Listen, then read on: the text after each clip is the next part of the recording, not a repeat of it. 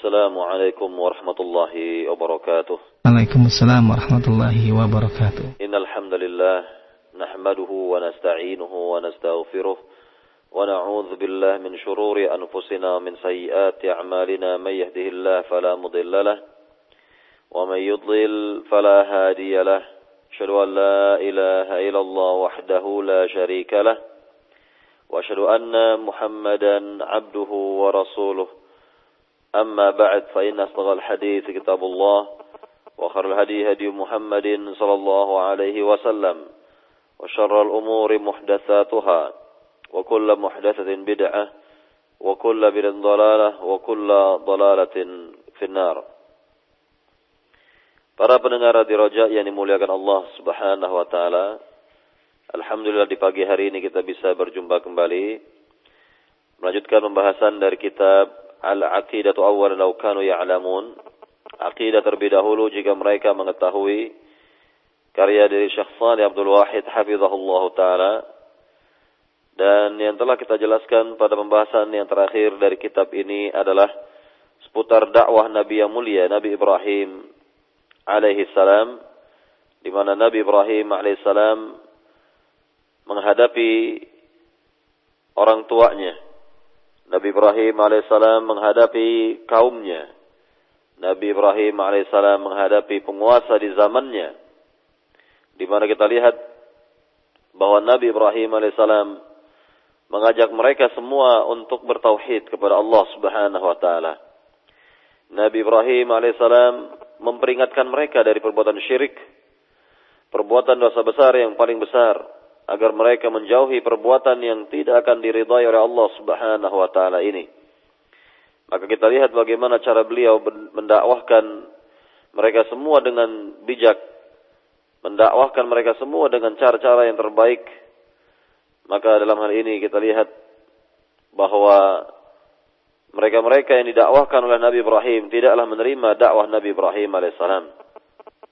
Mereka semua menolak dakwah Nabi Ibrahim alaihi salam.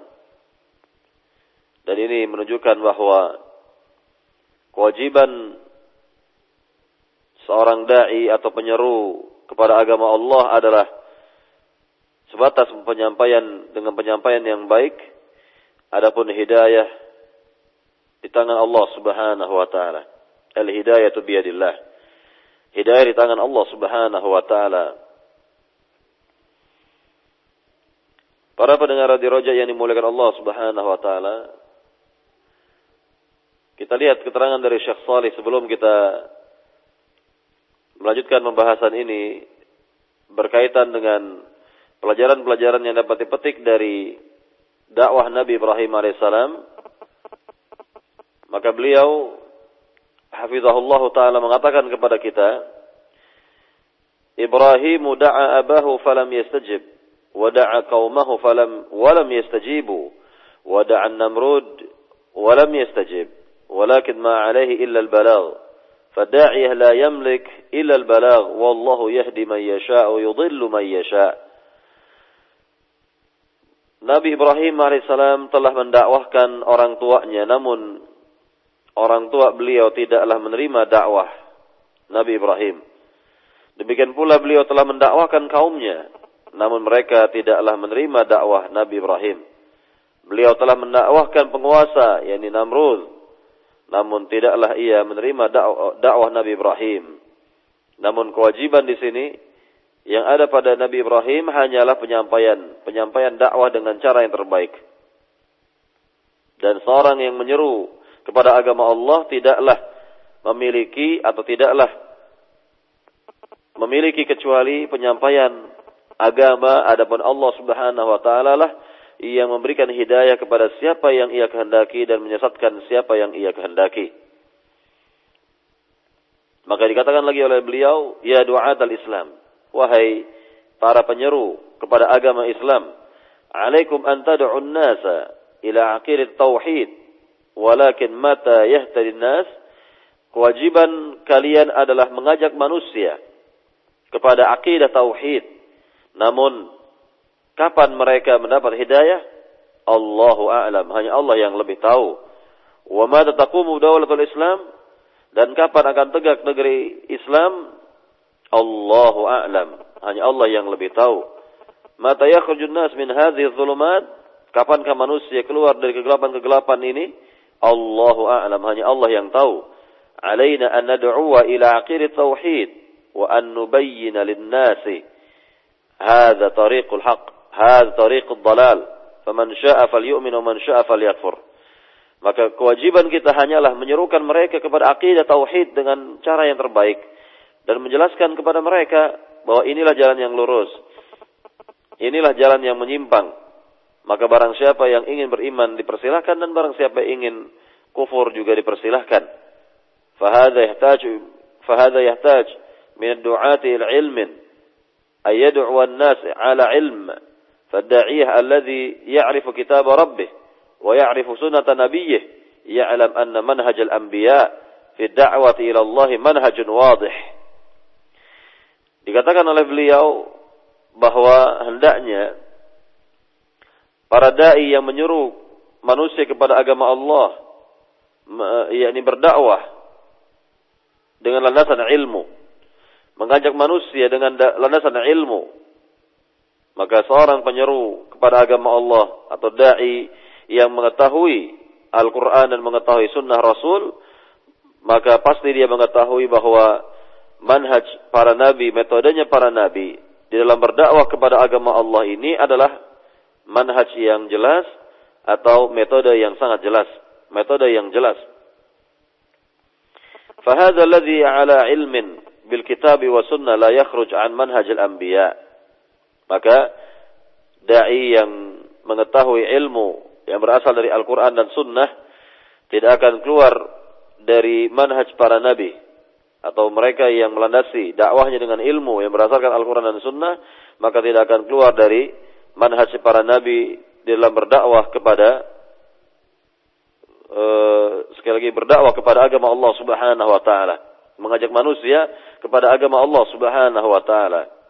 Kemudian beliau mengatakan kebalikan dari ahli ini, lakinna ad-da'iyah alladhi yad'u an-nasa 'ala jahlin fayakhudhu 'unwan maw'idhihi maw'idatihi min jaridah min jarid al-yawm aw ya'khudh khuzbatahu min film ظهر على شاسات المفسديون فهذا لا يزيد الناس إلا إلا ضلالا Adapun juru dakwah yang mengajak manusia kepada kebodohan atau di atas kebodohan ya, juru dakwah atau dai yang menyuruh manusia kepada agama Allah dengan landasan kebodohan, ya, maka akan mengambil tema dari nasihatnya atau dari pembahasannya ya, bersumberkan yakni koran ya, bersumberkan koran pada hari ini atau dari sumber-sumber yang lain yang tentunya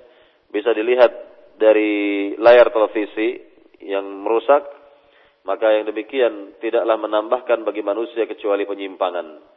Nah, inilah kita lihat dari sebagian yakni para juru dakwah atau dai-dai dan juga kita lihat di negeri kita ini bahwa di antara mereka tidaklah melandasi dakwah dengan ilmu, tidaklah sebagaimana dakwahnya para nabi di mana para nabi alaihi wassalatu wassalam mereka melandasi dakwah dengan ilmu Adapun yang kita lihat pada sebagian orang di zaman sekarang ini melandasi dakwah itu dengan kebodohan.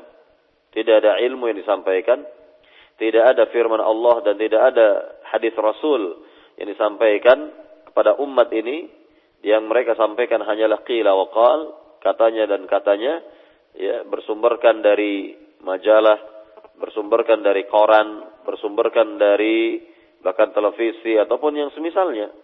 Ya inilah yang kita lihat bahwa uh, umat ini tidaklah mendapatkan apa-apa, tidaklah mendapatkan ilmu, tidaklah mendapatkan apa yang dikehendaki oleh Allah dan Rasulnya, dan ini sangat yakni merugikan bagi umat.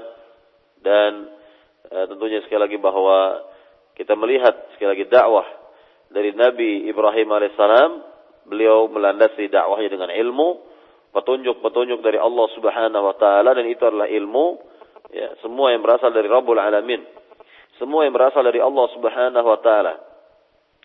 Tentang dakwah Ya, ini adalah jelas-jelas yakni pelandasan yang benar dilandasi dengan dasar ilmu dan inilah yang perlu kita ikuti dari dakwah Nabi yang mulia ini dakwah Nabi Ibrahim alaihissalam dan juga tentunya seluruh para nabi, seluruh para rasul melandasi dakwahnya dengan ilmu yakni petunjuk dari Allah Subhanahu wa taala dan tidak menyimpang dari petunjuk Allah Subhanahu wa taala.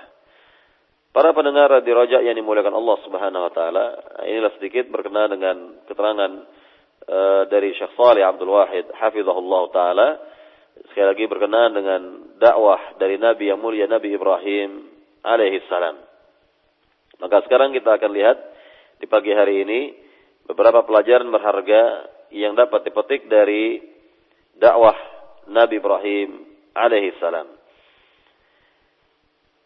Para pendengar di rojak yang dimuliakan Allah Subhanahu wa taala, mengenai pelajaran yang pertama yang dapat kita lihat dari dakwahnya Nabi Ibrahim alaihissalam adalah sikap kaum beliau yang taklid atau sikap taklid atau taklid buta yang kita lihat dari kaum Sabiah, kaum Nabi Ibrahim alaihi salam. Maka Dikatakan di sini bahwa at-taqlidul a'ma dhalalun fid dunya wa nadamun yaumal qiyamah. Bahwa taklid buta itu adalah kesesatan di dunia dan penyesalan di negeri akhirat. Ya, sekali lagi bahwa taklid buta itu adalah dhalalun fid dunya wa nadamun yaumal qiyamah. Kesesatan di dunia dan penyesalan di negeri akhirat. Maka dijelaskan di sini definisi dari taklid oleh Syekh Saleh yakni secara bahasa dan juga secara syarak atau istilahan makna taklid terlebih dahulu secara etimologi atau secara bahasa dikatakan oleh Syekh Saleh huwa ja'alul qiladah fil 'unuq yakni menjadikan kalung tetap berada di leher Ya, sekali lagi menjadikan al-qiladah ini kalung itu tetap berada di di leher. Wa yuqal fulan qallada fulanan ay ja'ala al-qiladata fi 'unuqih. Kalau dikatakan si fulan yakni qallada yakni mengalungkan suatu di leher fulan ya, yang lain yakni menjadikan kalung tersebut berada di lehernya. Nah, ini makna dari uh, yakni taklid yang diambil dari asal kata qallada yuqallidu qallada ya qiladah uh, sekali lagi yang terkait dengan bahasa atau etimologi bahwa taklid ya maknanya atau taklid sekali lagi maknanya adalah ja'alul qilada fil unuq yakni menjadikan kalung itu tetap berada di di leher adapun makna taklid secara istilahan atau terminologi yakni ayyuqallid ar-rajul ghairahu fi kulli syai' bila dalil wala burhan. Makna taklid secara terminologi adalah yakni seorang mengikuti atau mengekor orang lain dalam segala sesuatu tanpa dalil dan petunjuk. Ya, tanpa dalil yang jelas dan tanpa petunjuk yang jelas. Nah, inilah yang dikatakan ya, dengan taklid buta. Ya, dengan taklid buta. Maka kita lihat keterangan lebih lanjut dari Syafal di sini mengenai dakwah Nabi Ibrahim alaihissalam yang menghadapi kaum yang sangat ya yakni taklidnya kepada nenek moyang mereka maka dikatakan hadza Ibrahim da'a qaumahu bil laili wan nahar ila aqidati tauhid wa bayyana lahum bil ilmi wal burhan wal hikmah wal mantiq wal aql an al asnam allati ya'budunaha min dunillahi la tanfa' wa la tadur wa la tu'ti wa la tamna' wa la tasma' ad-du'a wa hattamaha amamahum ليبين لهم أنها لا تملك لنفس لنفسها ولا لغيرها ضرا ولا نفعا ومع ذلك لم يستجيبوا له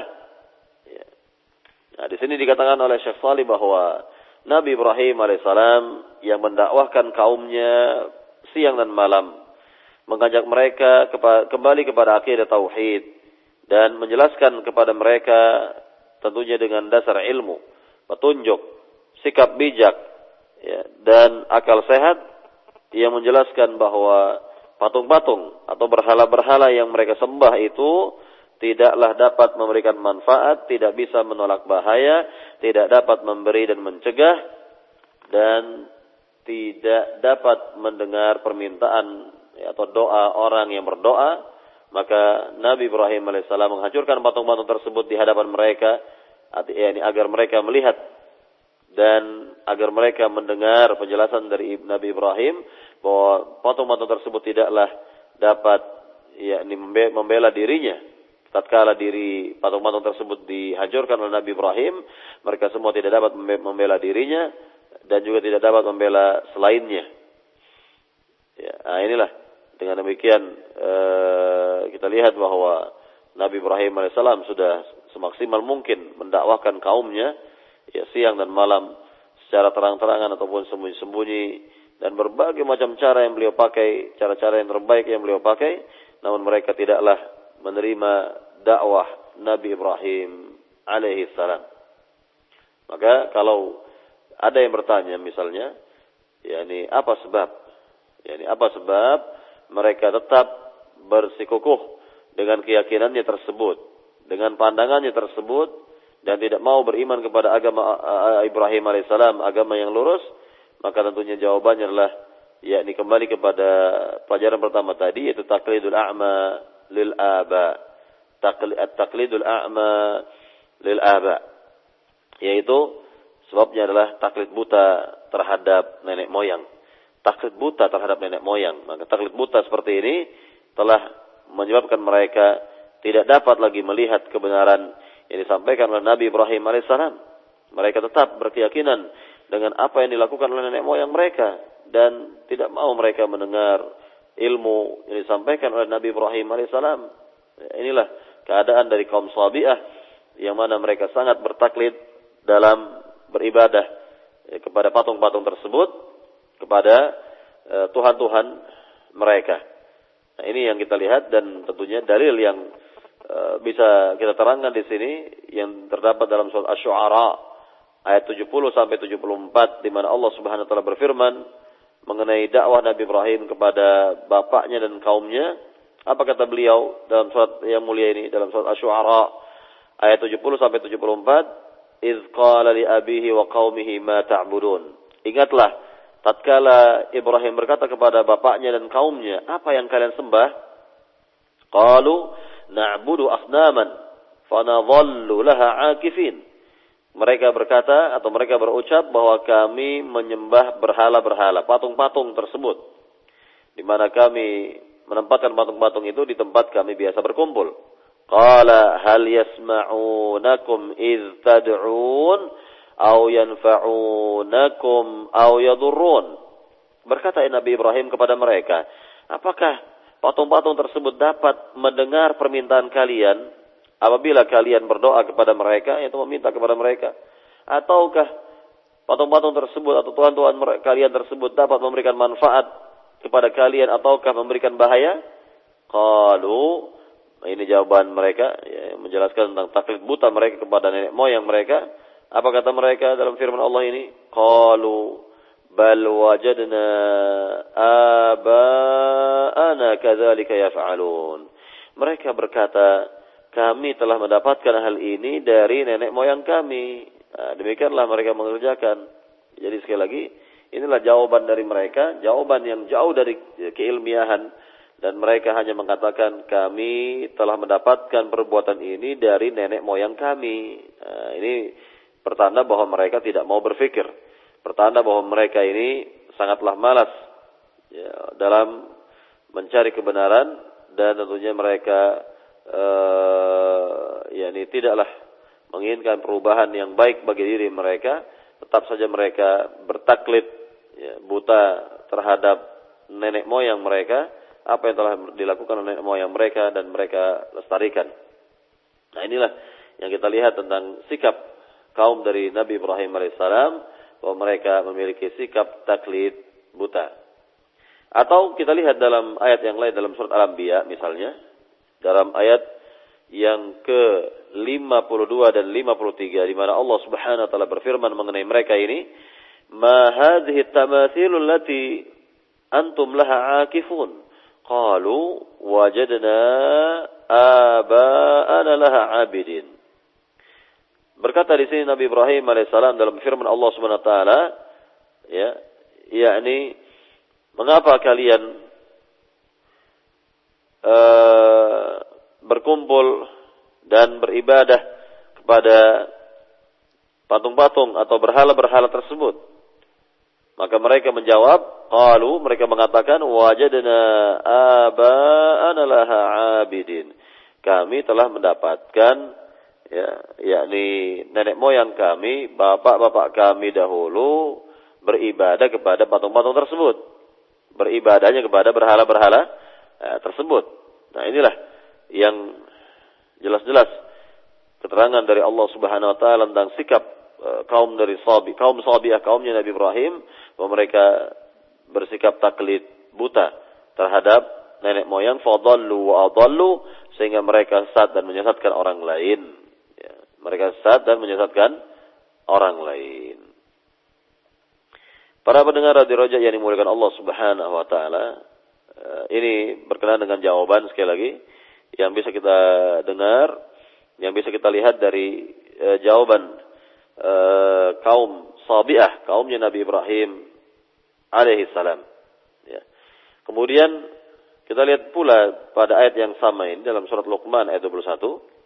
Dalam surat Luqman ayat 21 di mana Allah Subhanahu wa taala berfirman mengenai hal ini, "Wa idza qila lahum ittabi'u ma anzalallah" قالوا بل نتبع ما وجدنا عليه آباءنا أولو كان الشيطان يدعوهم إلى عذاب السعير Ya artinya dan ketika dikatakan kepada mereka, ikutilah oleh kalian apa yang telah diturunkan oleh Allah.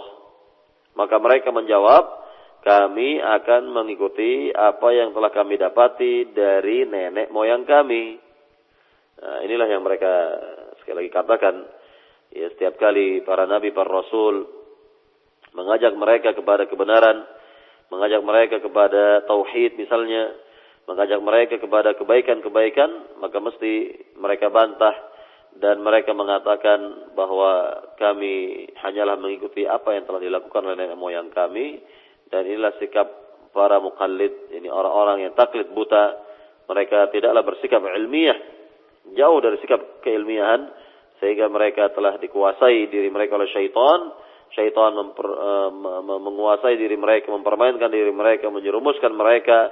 Dan inilah yang kita lihat dari sikap dari kaum Nabi Ibrahim alaihissalam dan sikap taklid buta ini ada di mana saja.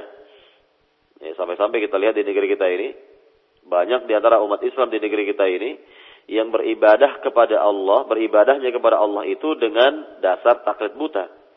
Ini bagaimana eh, atau apa yang mereka lihat dari guru-guru mereka atau dari orang tua mereka ataupun yang semisalnya, nah itulah yang mereka ikuti tanpa mereka mau mengetahui apa dalilnya. Apa dasarnya berbuat seperti ini? Apa dasarnya melakukan seperti ini? Apa dasarnya? Apa dalilnya melakukan hal ini, hal itu dan lain sebagainya? Nah, ini yang tidak ada sikap seperti ini tidak ada pada sebagian umat Islam ya di negeri kita ini mereka hanya taklid buta saja dari apa yang mereka kerjakan sehari-hari misalnya atau e, bulan-bulan e, tertentu misalnya atau e, acara ritual tahunan misalnya yang mereka kerjakan itu hanyalah yakni e, dengan cara mengekor atau e, taklid terhadap nenek moyang mereka. Maka berkenaan dengan taklid buta ini merupakan penyakit yang sangat ya ini berbahaya maka dikatakan oleh Syekh Salih at-taqlidul a'ma maradun khatir asaba katsiran minan nas hatta annahum yuqall yuqalliduna ghairahum bila dalil wala burhan fi kulli syai'in hatta fil fawahish wallahu akhbarana bidzalik ya. dikatakan bahwa taklid buta merupakan penyakit yang berbahaya yang menimpa kebanyakan manusia sehingga mereka bertaklid buta kepada selain mereka tanpa dasar yang jelas ya, tanpa dalil maksudnya. Tanpa petunjuk yang jelas dalam segala sesuatu sampai-sampai kepada hal-hal yang eh, tidak baik sekalipun ya yakni tetap diikuti oleh sebagian dari umat Islam ini. Dan inilah ya yang merupakan e, kenyataan yang ada fenomena yang ada di negeri kita ini bahwa banyak di antara umat Islam di negeri kita ini yang beribadahnya kepada Allah itu dengan ya sikap taklid buta dan tidak mengetahui dalil atau tidak mau bahkan mengetahui dalil tidak mau mempelajari dalil ini sehingga itulah keadaan ya, dari sebagian dari kaum muslimin di negeri kita ini yakni mereka bertaklid buta. Kemudian para pendengar di Roja yang dimulakan Allah Subhanahu wa taala kita lihat di sini keterangan lebih lanjut dari Syekh Saleh. Ya, beliau membawakan ayat yang terdapat dalam surat Al-A'raf ayat 28 di mana Allah Subhanahu wa taala berfirman, "Wa idza fa'alu fahishatan qalu wajadna 'alaiha aba'ana wallahu amarna biha qul inna Allah la ya'muru bil fahsya ataquluna 'ala Allah ma la ta'lamun ya. dan ketika mereka melakukan perbuatan yang buruk perbuatan fahisyah perbuatan yang keji perbuatan yang buruk maka mereka berkata kami telah mendapatkan nenek moyang kami melakukan hal ini dan Allah lah yang telah memerintahkan kami untuk ini demikian. Maka Allah bantah di sini ya atas ucapan mereka ini, "Kul katakanlah Muhammad kepada mereka, Inna Allah la ya'muru bil fahsya. Sungguhnya Allah tidak pernah memerintahkan mereka untuk berbuat yang keji, perbuatan ya, perbuatan yang yang buruk. Apakah kalian akan berbicara ya, tentang Allah ya, tanpa dasar ilmu? Ya, yani ataquluna 'ala Allah ma la ta'lamun. Apakah engkau akan berbicara tentang diri Allah atas apa yang kalian tidak ketahui? Nah, ini tentang bantahan dari Rabbul Alamin terhadap mereka-mereka yang bertaklid buta. Dalam seluruh perbuatan mereka ini, sikap mereka taklid buta. Ya.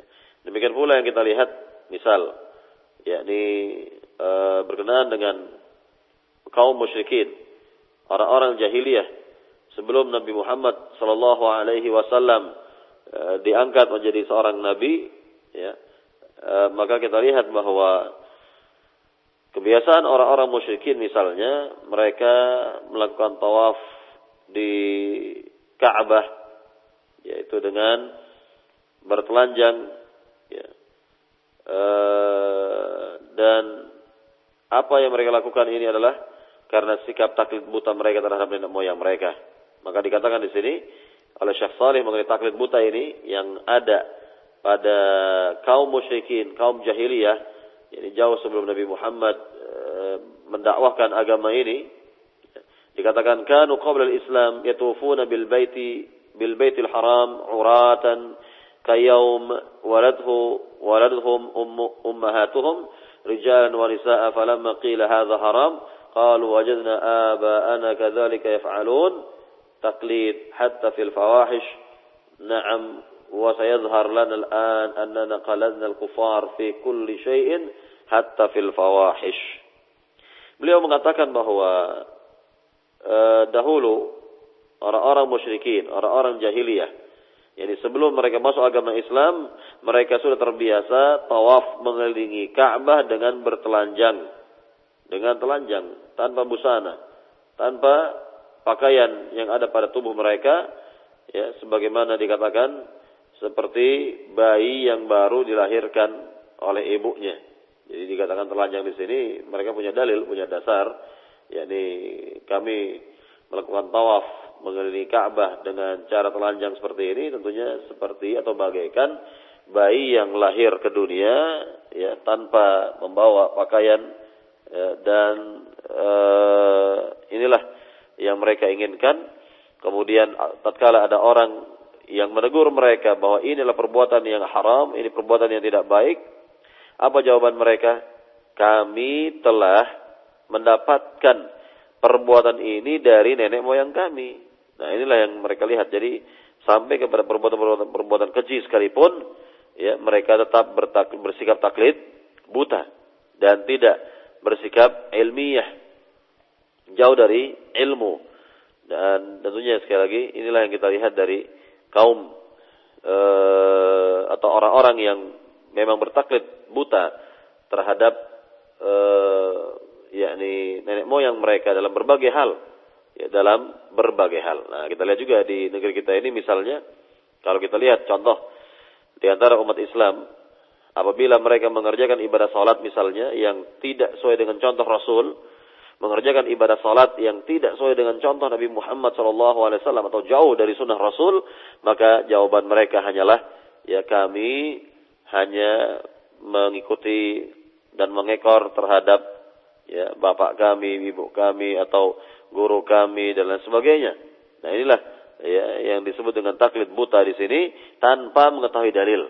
Jadi melakukan apa saja dari perbuatan, melakukan ini itu ini itu tanpa dasar yang jelas, tanpa dalil. Nah, inilah yang disebut dengan taklid buta.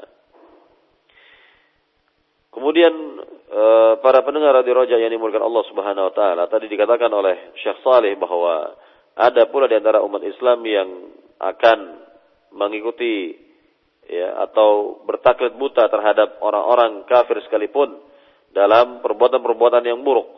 Ya, dalam perbuatan-perbuatan yang yang buruk. Maka bisa kita lihat di sini dalil yang menjelaskan bahwa akan ada di antara umat Islam, ya, sekali lagi akan ada di antara umat Islam yang e, mengikuti cara-caranya orang-orang musyrikin, orang-orang e, e, kufar, orang-orang non-muslim dalam berbagai hal, ya, dan juga tentunya dalam hal-hal yang buruk apa di antara dalilnya? Misalnya Nabi Shallallahu Alaihi Wasallam bersabda dalam hadis yang sahih, "La tattabi'anna sunana man ka sunana alladziina min qablikum shibran bi shibrin wa zira'an bi zira'in hatta law salaku hujra dabbin la salaktumuh."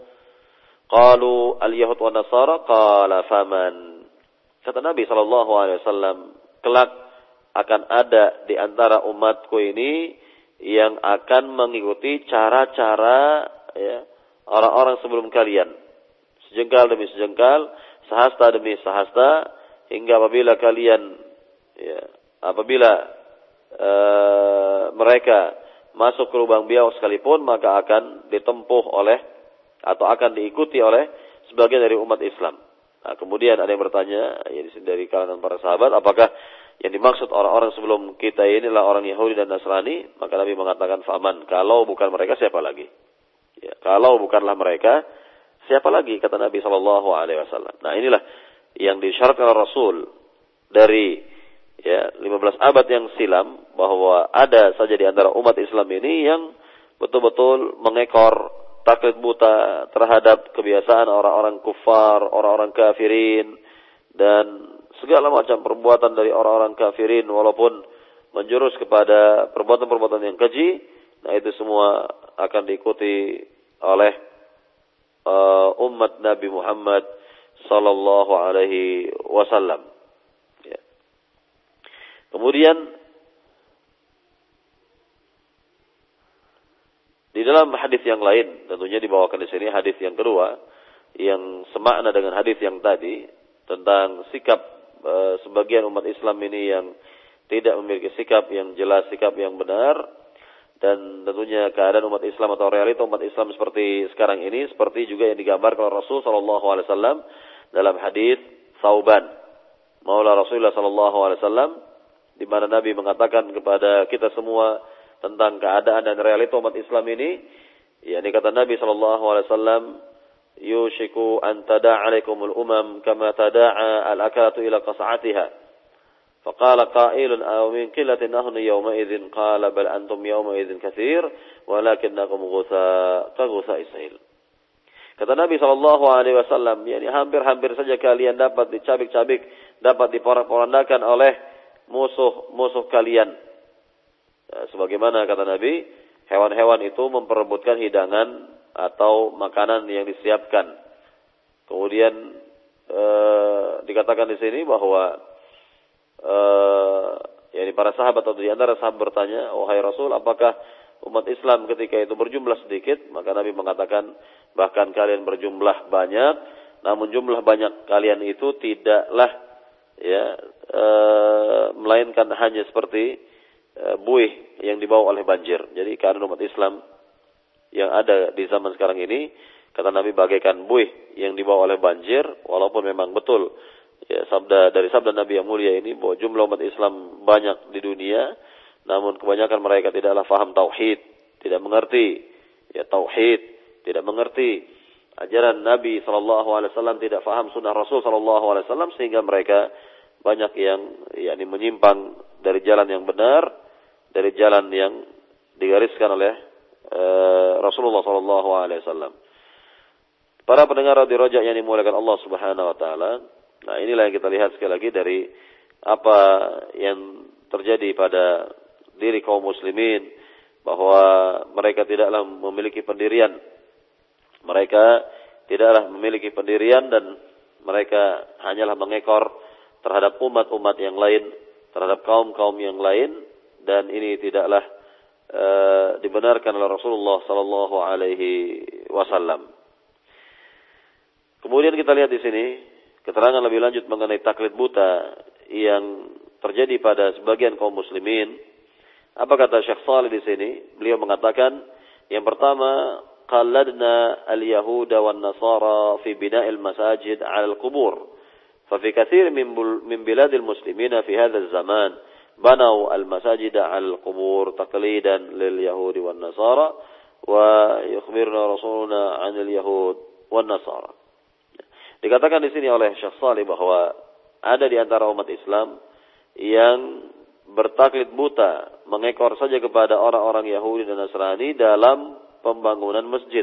Dalam artian bahwa di antara masjid-masjid kaum muslimin itu ketika dibangun, dibangunnya itu di atas kuburan. di atas kuburan. Nah ini pula yang kita lihat dari perbuatan orang-orang Yahudi dan Nasrani. Di mana mereka dahulu orang Yahudi dan Nasrani ini biasa membangun bangunan di atas kubur, lalu ya yang akhirnya terdapat kesyirikan-kesyirikan di sana. Dan ini pula lah yang tengah diikuti oleh sebagian kaum muslimin, sengaja mereka membangun bangunan di atas kubur, kemudian melakukan ziarah ke makam tersebut dan lain sebagainya. Nah inilah ya ini e, jelas e, dari sikap e, taklid terhadap orang-orang Yahudi dan Nasrani di mana orang-orang Yahudi dan Nasrani juga mereka membangun bangunan atau tempat ibadah di atas kubur-kubur orang-orang salih di antara mereka. Ya. Jadi Rasulullah SAW ya sebelum wafatnya e, beliau telah memperingatkan umat ini agar tidak e, seperti orang-orang Yahudi dan Nasrani sebagaimana Rasulullah bersabda ya, sebagaimana Rasulullah bersabda dalam hadis yang sahih ya, menjelang wafat beliau kata Nabi yang mulia la'anallahu al-yahuda wan nasara ittakhadhu qubur anbiya'ihim masajid. Yang artinya semoga Allah melaknat orang-orang Yahudi dan Nasrani yang telah menjadikan kuburan nabi-nabi mereka sebagai tempat ibadah. Atau dalam riwayat yang lain Nabi juga bersabda, "Ulaika idza mata fihim ar-rajul salih aw ila 'abd salih qabrihi masjida wa sawwaru fihi tilka suwar, ulaika syirarul khalq." inda Allah rawal Bukhari wa Muslim. Kata Nabi alaihi wasallam, mereka-mereka itu ya, ini orang-orang Yahudi dan Nasrani tentunya, apabila mereka melihat bahwa ada orang salih di antara mereka wafat, maka akan dibangun di atas kuburannya tempat ibadah dan dibuatkan patung atau gambar dari orang yang meninggal tersebut. Mereka itulah kata Nabi syaralul khalqi indallah seburuk-buruk makhluk di sisi Allah Subhanahu wa taala. Ya, artinya sudah mereka terjerumus kepada perbuatan syirik, yakni menyembah patung, menyembah ya, kubur dan juga yakni fitnah e, dari patung tersebut sangatlah besar dan inilah sekali lagi yang dikatakan Rasulullah sallallahu alaihi wasallam tentang perbuatan orang-orang Yahudi dan Nasrani. Namun hal ini pula lah yang diikuti ya yang ditiru oleh sebagian dari umat Islam bahwa mereka sengaja membangun bangunan di atas kubur, melakukan ziarah ke makam-makam seperti itu dan akhirnya terjadilah perbuatan-perbuatan syirik wal billah wal afiyah.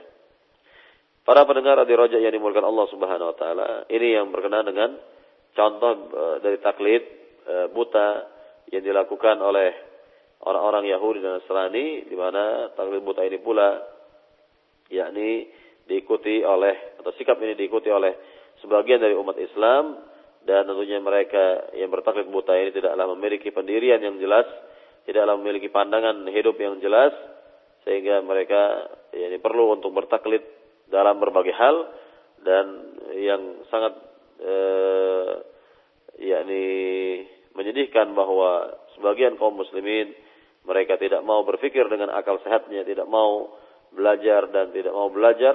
Sekali lagi mereka hanyalah ya bertaklid buta dalam kehidupan beragama di dunia ini. Dan inilah yang mereka lakukan dari tahun ke tahun sampai mereka dewasa dan bahkan di antara mereka sampai yakni menemui ajalnya tetap saja mereka bertaklid buta dalam kehidupan ya, di dunia ini. Lebih-lebih kehidupan beragama di dunia ini. Wallahu taala alam. Nah inilah pelajaran pertama yang bisa kita lihat dari dakwah Nabi Ibrahim alaihissalam.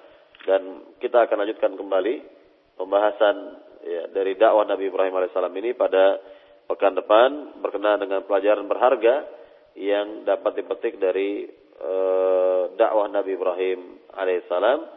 Dan satu yang baru kita jelaskan di pagi hari ini dari pelajaran berharga tersebut yaitu tentang sikap at-taqlidul a'ma sikap ya taklid buta dan mudah-mudahan kajian singkat di pagi hari ini bermanfaat bagi kita dan bisa kita fahami dan kita amalkan dan tentunya silakan jika ada pertanyaan kita kembalikan terlebih dahulu kepada pembawa acara di studio. Oleh tafadhol. Nah, Ustaz, jazakallah khairan atas materi yang telah antum sampaikan di kesempatan pagi hari ini. Dan untuk selanjutnya kita akan simak sesi soal jawab dari anda semua para pendengar yang ingin bertanya seputar materi yang telah disampaikan oleh beliau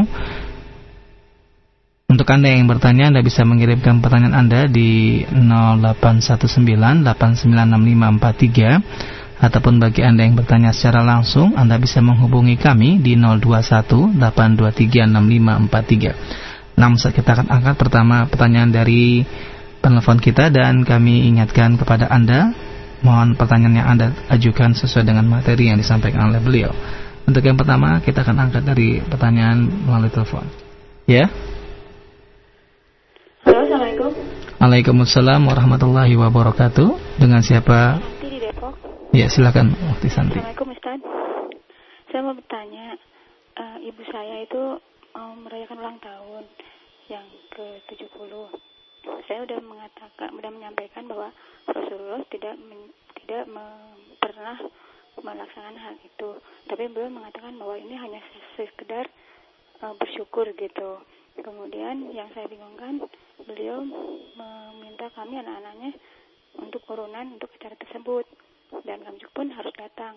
Secara finansial memang kita bisa, tapi dengan tujuan seperti itu apa yang harus saya lakukan, Pak Ustaz? Ya cukup. Assalamualaikum warahmatullahi wabarakatuh. Waalaikumsalam warahmatullahi wabarakatuh. Silakan Ustaz. Uh, yang pertama tentunya uh, dalam mendakwahkan kebenaran ini perlu uh, yang namanya kesabaran kemudian waktu, dan juga cara-cara yang baik dalam penyampaian. Cara-cara yang halus, yang terbaik, penuh dengan sikap yang bijak, eh, ini diperlukan dalam mendakwahkan kebenaran agar eh, mereka yang didakwahkan itu dapat mengerti dan bisa menerima dakwah yang disampaikan. Jadi sekali lagi perlu ya kesabaran, apalagi tentunya tadi disebutkan orang tua sudah berusia seperti itu dan tentunya sangat sulit memang e, untuk e, merubah kebiasaannya, keyakinannya, pandangannya. Ya, karena sudah puluhan tahun ya membangun keyakinan tersebut. Keyakinan walaupun keyakinan tersebut keyakinan yang tidak baik, tidak benar dan e, taklid buta yang e, mendasari ya perbuatan tadi misalnya dan juga kebodohan yang mendasarinya sehingga memang tidak mudah untuk merubahnya. Jadi perlu kesabaran. Kemudian juga yang kedua perlu waktu. Ya, tidak bisa kita berkeinginan sehari dua hari, seminggu dua minggu, sebulan dua bulan, setahun dua tahun langsung berubah tidak. Ya perlu waktu dan e, boleh jadi e, bertahun-tahun kita mendakwahkan e, orang tua tersebut, tapi juga boleh jadi ya, dakwah kita yang sudah bertahun-tahun ini tidak diterima oleh olehnya. Contohnya Nabi Muhammad SAW sudah bertahun-tahun mendakwahkan sang paman misalnya, ya sebagai tokoh negeri Mekah, pemimpin negeri Mekah sudah bertahun-tahun mendakwahkan sang paman, tetap saja sang paman ini tetap berada pada agama nenek moyangnya, taklid buta terhadap agama nenek moyangnya. Wallah taala alam. Ini mengenai waktu. Dan yang ketiga adalah berkenaan dengan uslub. Ini cara-cara dalam penyampaian dengan cara yang terbaik. Kita lihat misalnya Nabi Muhammad SAW dan juga para nabi yang lain seperti Nabi Ibrahim juga mereka semua menggunakan cara-cara yang terbaik dalam menyampaikan kebenaran, yakni ungkapan-ungkapan yang sangat santun sekali, yang sangat baik sekali. Namun kita lihat bahwa sebagian mereka tidak mau menerimanya dan sebagian yang lain menerimanya.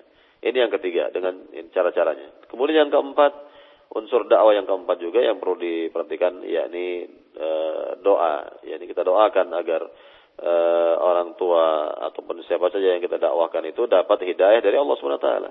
Karena memang kewajiban kita hanyalah menyampaikan kebenaran dan uh, tentunya hidayah di tangan Allah Subhanahu wa taala. Kemudian yang berkaitan dengan pertanyaan tadi yakni uh, patungannya dan uh, kehadiran pada acara tersebut bagaimana? uh, ya tentunya dalam hal ini kita jelaskan terlebih dahulu sikap kita bahwa kita tentunya tidak akan uh, mengikuti cara-cara seperti ini. Artinya kita katakan dengan cara halus namun memiliki sikap yang tegas. Yani cara kita halus tetapi memiliki sikap yang halus tersebut atau cara-cara yang halus itu dilandasi dengan sikap yang tegas.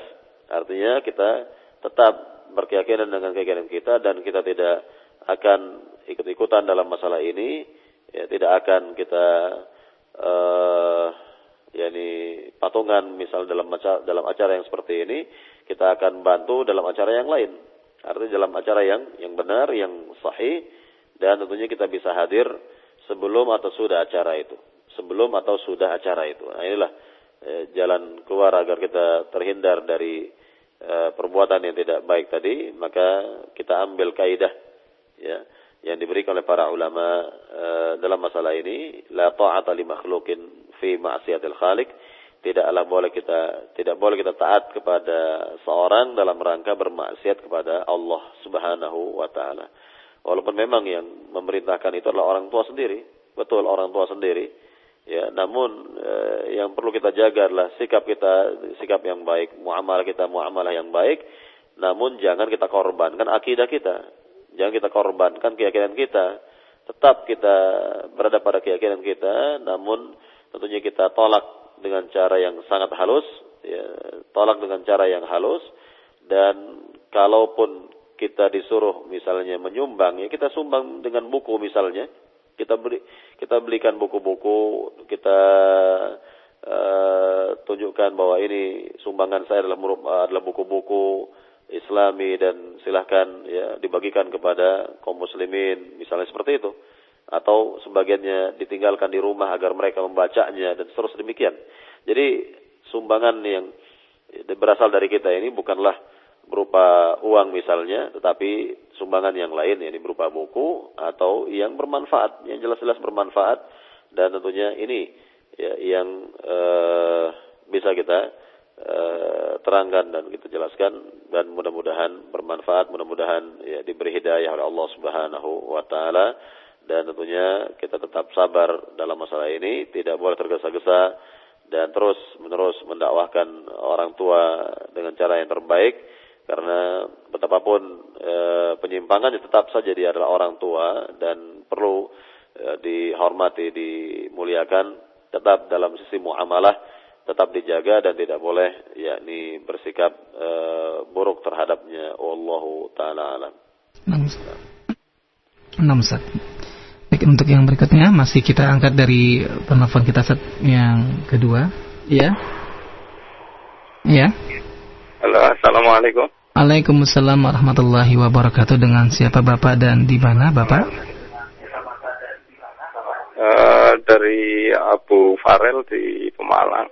Ya, silakan Bapak. Uh, begini, uh, saya ingin menanyakan. Uh, saya dulu pernah bertanya tentang konot kepada Ustaz. Uh, itu di saat makmum uh, apa namanya saya kan diam gitu loh. Nah, terus Ustaz mengatakan teruskan aja begitu. Hmm.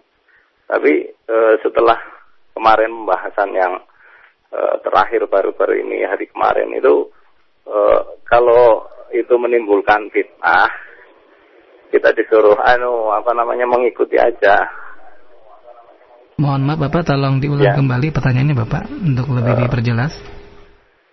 Saya kan uh, di saat subuh kunut subuh itu uh, jadi makmum biasanya saya udah diam nggak mengikuti oh, imam. Iya. Mm -hmm. Mm -hmm. Saya tanyakan teruskan aja gitu sama Ustaz. Lalu setelah uh, pembahasan kemarin terakhir uh, di Ustadz di uh, tempat saya itu mengatakan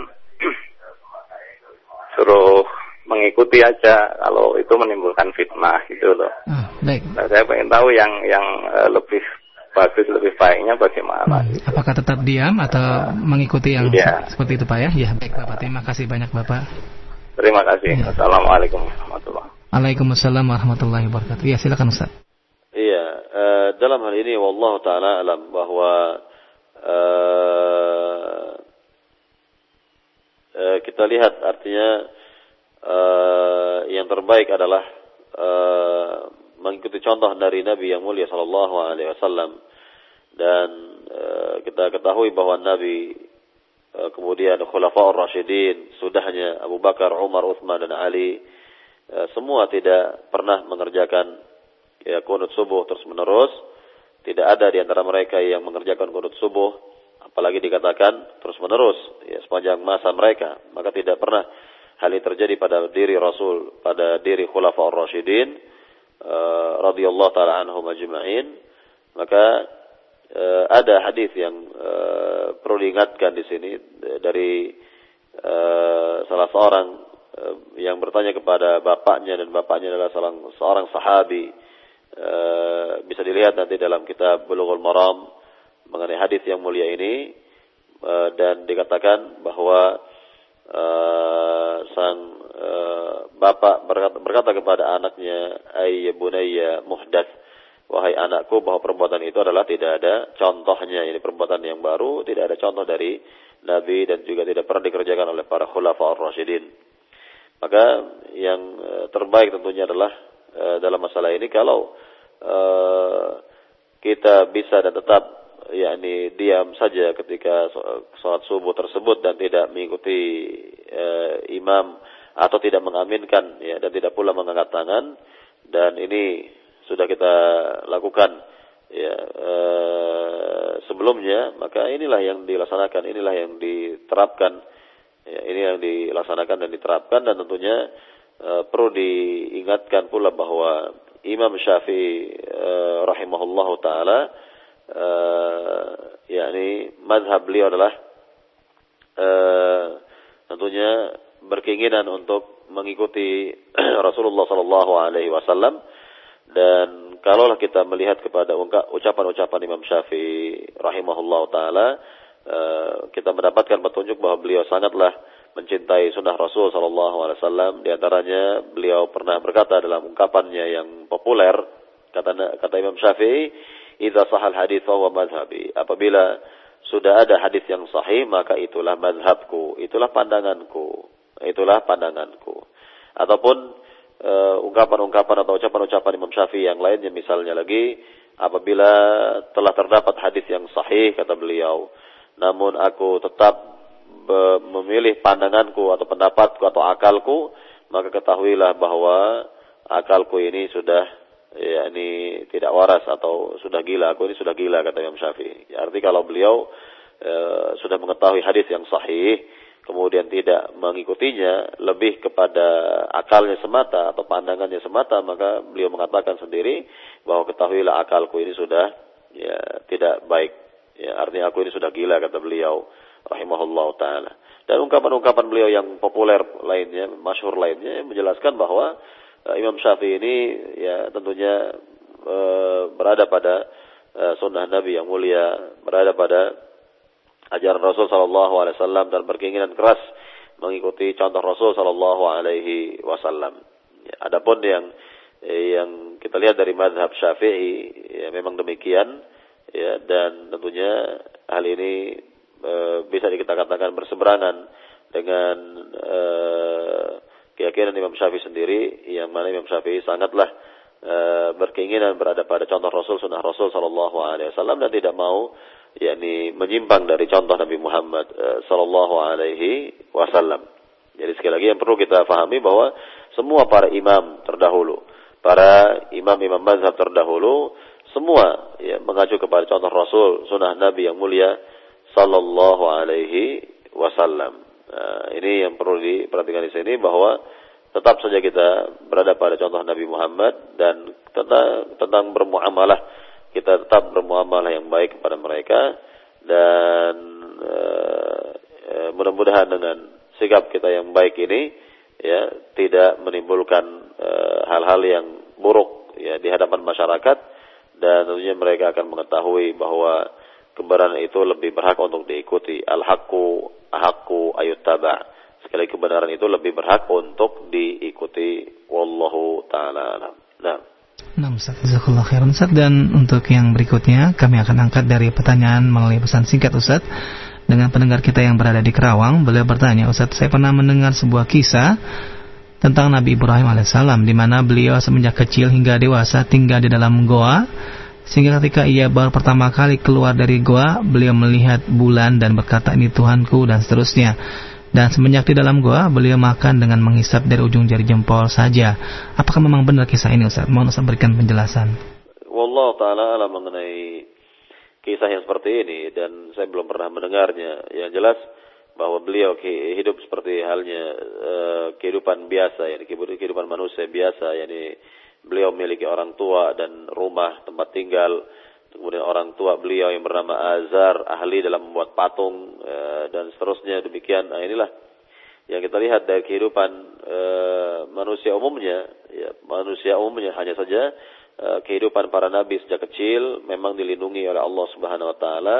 Tidak pernah ya dalam artian tidak pernah mereka berbuat syirik walaupun dari kecil. Tidak pernah mereka berbuat syirik kepada Allah Subhanahu wa taala sampai mereka dewasa sampai mereka diwafatkan oleh Allah Subhanahu wa taala. Ini kehidupan mereka adalah bersih kehidupan mereka sangatlah mulia sekali dan mendapatkan perlindungan penjagaan petunjuk dari Allah Subhanahu wa taala. Jadi sekali lagi inilah yang dapat kita katakan berkenaan dengan kehidupan Nabi Ibrahim alaihissalam.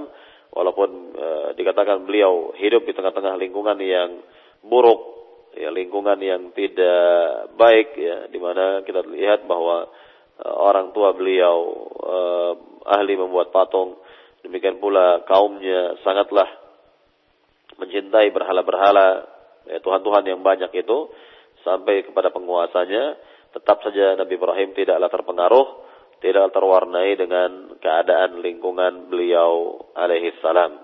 Jadi sekali lagi beliau tetap berada pada agamanya yang benar, agamanya yang hak. Dan di zaman Nabi Ibrahim yang bertauhid kepada Allah itu ya cuma tiga orang. Ya. Yang pertama Nabi Ibrahim sendiri, yang kedua istri beliau itu Sarah, dan yang ketiga yaitu keponakan Nabi Ibrahim ya Lot alaihissalam yang kelak tentunya diangkat menjadi seorang nabi ya, Nabi Lut alaihi salam. Nah, inilah ya yakni eh, orang-orang yang bertauhid kepada Allah Subhanahu wa taala sedikit sekali ya, yang bertauhid kepada Allah dan masa atau zaman tersebut dikatakan oleh para ulama ahadun jadid li tauhid masa baru periode baru di dalam mendakwahkan tauhid di dalam mengembangkan ajaran ya, tauhid ini. Ya, inilah yang kita lihat dari eh, Nabi yang mulia Nabi Ibrahim alaihissalam ya dan perlu yakni dalil yang jelas kalau dikatakan tadi bahwa Nabi Ibrahim sejak kecil tinggalnya di dalam gua misalnya. Nah, ini perlu dalil yang jelas dan tentunya e, berkenaan dengan ceritanya para nabi, para rasul, kisah mereka terdahulu adalah bagian dari berita gaib yang tidaklah kita ketahui kecuali dari Al-Qur'an dan dari hadis Nabi yang mulia sallallahu alaihi wasallam. Nah, Barangkali pertanyaan yang terakhir silakan. Nah, Satu pertanyaan dari Bapak Hardi di Gunung Putri. Silakan Bapak. Ustaz. Mohon maaf, maaf tadi uh, tadi disebutkan tentang tata cara haji khususnya tawaf uh, pada zaman jahiliyah di mana uh, kaum jahiliyah pada waktu itu bertelanjang ya Ustaz ya. Nah berkaitan dengan tata cara haji saat ini uh, itu kan menggunakan pakaian ihram ya misalkan dalam tawaf. Cuma kan uh, dilarang untuk menggunakan pakaian dalam seperti misalnya celana dalam, kaos singlet, baju dalam seperti itu. Nah kalau misalkan uh, seseorang itu merasa telanjang hanya merasanya aja telanjang seperti itu bagaimana karena tidak terbiasa seperti itu bagaimana ya Ustadz ya? Baik itu saja pertanyaannya. Terima kasih. Assalamualaikum warahmatullahi wabarakatuh. Waalaikumsalam warahmatullahi wabarakatuh. Silakan Ustaz. Iya, seorang muslim haruslah bangga dengan syariatnya, dengan ajaran Islamnya. Seorang muslim haruslah mengetahui dan ya, yakni berbangga dengan ajaran agamanya dan apa yang dia lakukan haruslah sesuai dengan ilmu. Ini yang pertama, ya, harus dilandasi dengan dengan ilmu. Dengan demikian dia mengerjakan ya, kewajiban-kewajiban tadi atau ibadah-ibadah tadi dengan uh, keyakinan yang mantap, ya keyakinan yang jelas dan tidak ada kebimbangan, tidak ada keraguan di dalamnya.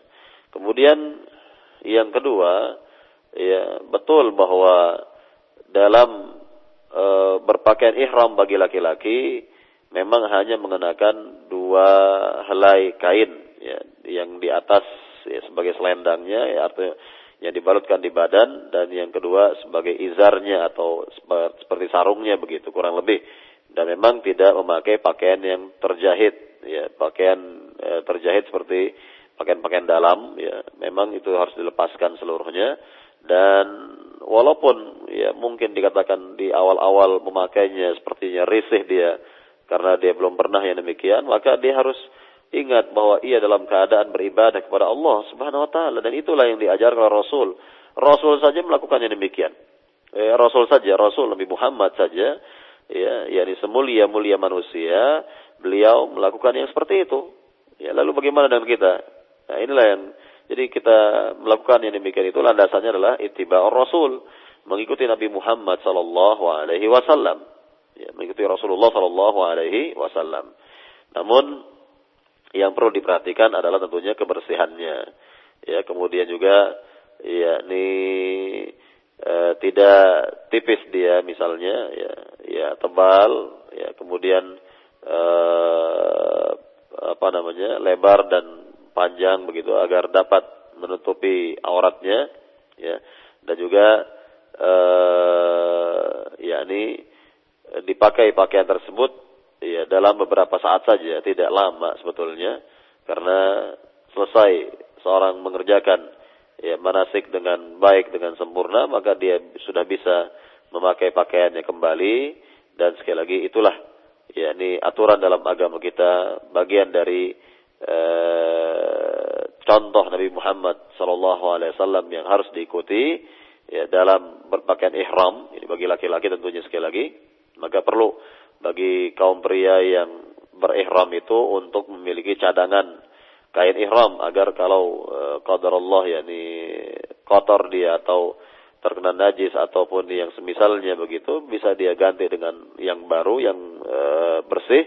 Dan e, inilah yang diharapkan tentunya yakni sekali lagi bahwa pengerjaan ibadah-ibadah itu didasari dengan ilmu dan e, dalam rangka mentaati perintah Allah dan Rasulnya ya, Sallallahu Alaihi Wasallam. Dan tentunya tidak ada lagi atau akan hilang nanti ya, yakni sikap ya, risih tadi Ya, dan ini hal yang wajar saya kira berkenaan dengan orang yang pertama kali uh, melakukan ihram haji atau umrahnya uh, uh, di mana dia harus melepaskan pakaian dalamnya ya dan hal ini akan hilang karena dia melihat yang lain juga sama. Ya, dia akan hilang karena dia melihat yang lain juga sama seperti dirinya. Bukan dia saja. Ya kalau dikatakan risih terus menerus itu kalau dia sendiri mengerjakan seperti itu. Ya mungkin risih. Tapi karena yang mengerjakan itu banyak ya e, di sekelilingnya dapat melihat orang-orang di sekelilingnya pun sama keadaan seperti itu sama.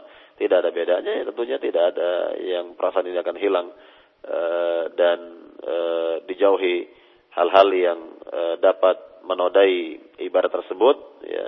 Dan tentunya e, sekali lagi kita e, melandasi ya, seluruhnya itu dengan dasar yang jelas ilmu yang datang dari Nabi Shallallahu Alaihi Wasallam. Wallahu taala alam. Barangkali inilah uh, perjumpaan kita pada pagi hari ini penjelasan singkat uh, terkait dengan dakwah Nabi yang mulia Nabi Ibrahim alaihissalam dan kita akan lanjutkan kembali dari pelajaran-pelajaran yang berharga yang dapat dipetik dari dakwah Nabi Ibrahim alaihissalam dan mudah-mudahan apa yang dijelaskan eh, pada kajian singkat di pagi hari ini bermanfaat bisa kita fahami dan kita amalkan dalam kehidupan kita ini.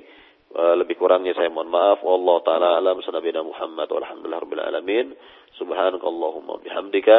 Asyhadu la ilaha illa anta. Astaghfiruka wa atubu ilaik. Assalamualaikum warahmatullahi wabarakatuh